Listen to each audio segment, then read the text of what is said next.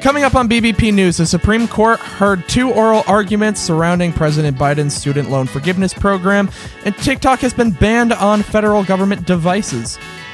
The CDC has released a warning report regarding teen mental health.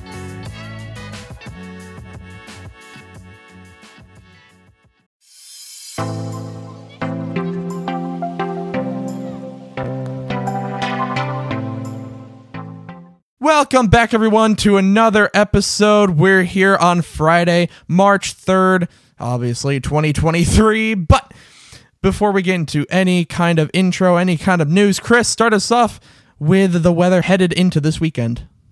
In Los Angeles, California, it is mostly clear, raining 61 degrees with a cloudy weekend. In Houston, Texas, it is clear 74 with a clear weekend. In Chicago, Illinois, it is raining 37 with a mostly cloudy weekend. And in New York City, it is raining 45 with a partly cloudy weekend. Now, I got two things, Nick. Okay. At the top, you said it's obviously 2023. Uh huh. No, it's not, No? because I am still writing 2022. Three or months I'll in. see on a report, you know, 2022, and I'll be like, oh, so that was this year? No, no, it wasn't. You That know, was last year. I can't tell you when this was. I think it was in early February. I was writing the date down for something. And I even went back a year further. I wrote 2021 and just had to stop and just reconsider everything I had been doing that day. I wrote a date. I don't remember what the date was. I think it was actually February 13th. Uh-huh. I wrote it as February 13th, 2020. we were just trying to set the clock back. I'm really not, though. No, I mean, in reality, I would not want to. I'm perfectly happy moving forward. Uh, And the second thing is, you said heading into the weekend. yeah. I saw the weather for the weekend, Uh huh. and I was still thinking today's Monday. Yeah, it you know, this week felt like it absolutely flew by. It, it does not feel for us it's Thursday at the time of recording this. It doesn't feel like it. It doesn't feel like we've gone through most of a week. I don't even know what day it feels like.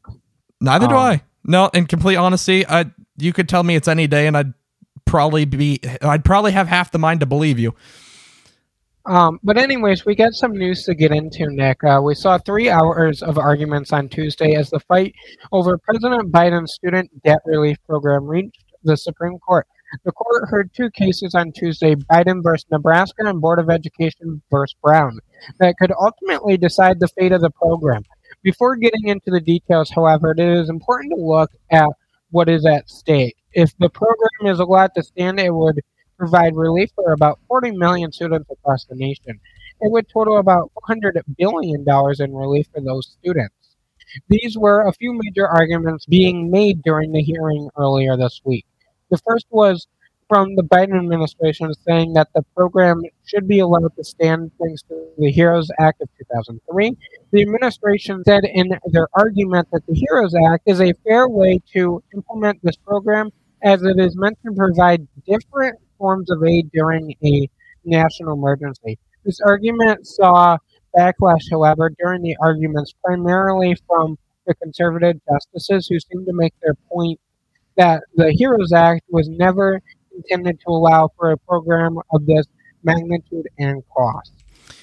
And the conservative justices continued to push back against this argument of the HEROES Act uh, with a few different arguments of their own throughout. And the first of these was the fairness doctrine. And this was brought up by Chief Justice John Roberts at first and echoed by Justice Alito. And the doctrine essentially states that this program is unfair to those in the US who went to college and were either able to pay for it from the beginning or worked very hard to pay off those loans. And Chief Justice Roberts furthered the arguments against the program through the idea that the president overstepped his authority by acting unilaterally to instate this program. And that's an argument that's been made by critics of the program since basically the very beginning. On this idea, Chief Justice Roberts said, quote, we take very seriously the idea of separation of powers, and that power should be divided to prevent its abuse. End quote. And this seems to suggest that Roberts, who was joined by several other conservative justices, believes that this program should have been approved by Congress, not just implemented by the president. There was also criticism from the conservative majority on the finding from the Biden administration that states that over half of the borrowers receiving these benefits have the capability to pay those loans off without the relief.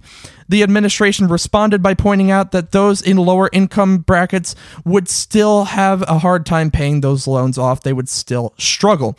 But there was one more argument that the Biden administration used to try and get an edge in the case, and that argument is legal standing. This mainly holds merit in the case brought by the six Republican led states, and the argument asks whether these states have any true legal ability to even litigate in this case. The states argue that allowing the program to go through would cost them money in the long run. However, their arguments heavily surround the loan service providers that exist in their states. The biggest example of this back and forth argument surrounded MOHELA, a loan service provider that offers student loans nationally and is based in Missouri. The three liberal justices, joined by conservative Justice Amy Coney Barrett, held significant concerns on why it was the states themselves that were attempting to argue on the provider's behalf rather than the service providers participating in the litigation themselves. However, this argument seemed to fall away to the arguments that we talked about before, and it suggests that the final decision on these cases will likely be made on merit rather than on standing. Now we're in the process of waiting on the justice's decision, which isn't expected until the end of their term in June. A mandate has officially been put into place saying that all employees of the federal government must delete TikTok from their devices within 30 days. This comes as tensions continue to hold strong between the U.S. and China over a number of issues. The ban comes as concerns are growing over how much user data is being collected and stored by the Chinese government, as companies that do business in China are required to turn over data to the government. As the issue has grown, more U.S. officials officials have spoken out about their concerns surrounding the app and its parent company, with Deputy Attorney General Lisa Monaco saying earlier this month, quote, I don't use TikTok and I would not advise anyone to do so. Beyond this mandate, there are also efforts in the House to pass a bill that would allow President Biden to ban the app nationwide through the use of what's known as the International Emergency Economic Powers Act. The bill would also require sanctions be put into place if it were found that information was being turned over to the Chinese government, whether that was through the parent company ByteDance or another foreign entity. And while criticism of the app and its data collection methods is bipartisan, this bill has been split along party lines, with the main issue being how fast Republicans are attempting to push it through the House. And critics of the TikTok ban say that the move is unconstitutional, especially if the ban were to be implemented nationwide. Critics also say that the ban would not address the more overarching issue, that being what data companies are allowed to collect from their users in the first place. China has also responded to the ban, saying that the move shows the insecurities of the US and that it's an abuse of state power. TikTok's parent company ByteDance says that it has no idea how this new mandate would impact them, saying that they have no idea which of their users are government officials. And the US is not the only country taking steps like this with the app also being banned, at least on a temporary basis, from the phones of European Union employees. Other countries, including Canada and Denmark, are also considering a ban of the app on government devices, though nothing has been put into place just yet. A new report from the CDC released in February shows that mental health is becoming an ever increasing concern in children today. The report contains an analysis of data collected through 2021 of United States high school students and information from the Youth Risk Behavior Survey. The analysis found that overall the state of mental health in high school age children is worsening significantly, with a particularly noticeable increase in the number of reports surrounding harmful experiences for teen girls. The report found that one in three girls seriously considered attempting suicide in the past year, which is up 60% from a decade ago. One in five experienced sexual violence over the past year, up 20% since 2017. 14% had been forced to have sex in the past year, up 27% since 2019. Overall, it was found that teen girls who experience any kind of sexual violence increased by 20% since 2017. And there were also concerning trends for LGBTQ plus students, with 52% experiencing poor mental health in the past year and 22% attempting suicide in the past year. The analysis also looked at how mental health has changed across several racial and ethnic groups, and it found that overall suicide attempts had increased amongst both black youth and white youth alike.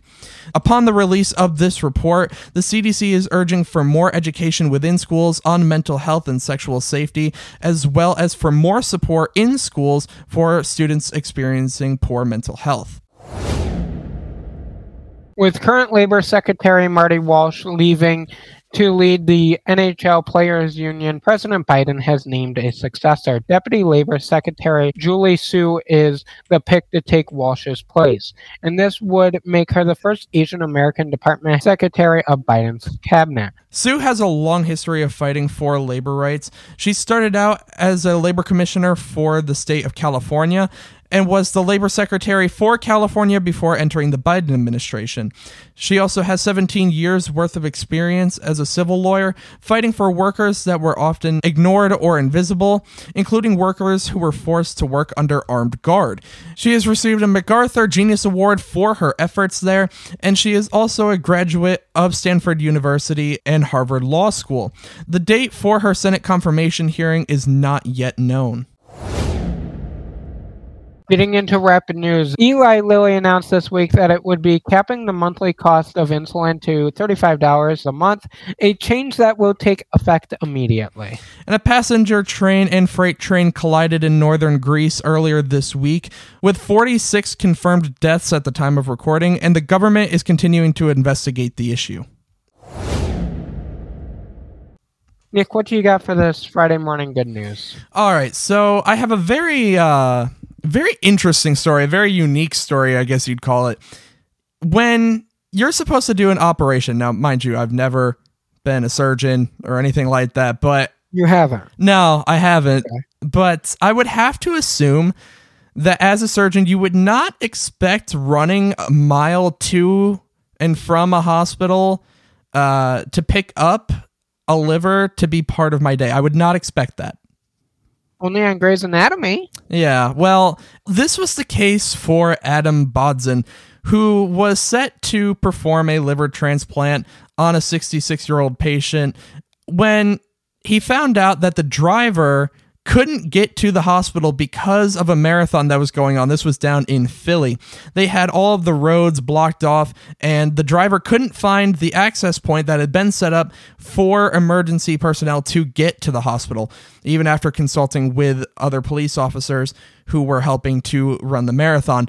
And so Bodzin decided to take matters into his own hands and ran a mile from the hospital to the driver with the help of police to get the liver and take it back and eventually towards the end was able to get a ride the rest of the way. But he literally ran you know to and from this driver back to the hospital to get this liver and get the transplant done. And it was successful. The whole operation went without a hitch and the patient ended up leaving the hospital with a complete recovery 6 days later. So just absolutely crazy and the heroics of the of the surgeon to actually take that matter and into be his above and beyond. Right. To run a mile, it was funny though because you know he's being hailed as a hero, but afterwards he said, "Yeah, I'm more of a biker." Well, that is the end of this Friday morning news episode. We will be back here tomorrow morning with a Saturday Good News March edition. Woo! Can't wait for that. And then, of course, Monday with, or Sunday rather, for what to expect for the week of March 5th. Monday news episode. Tuesday, Eye on the Ball. Wednesday, Idiots in the News. Until then, everybody, enjoy the start of your weekend. Bye, guys.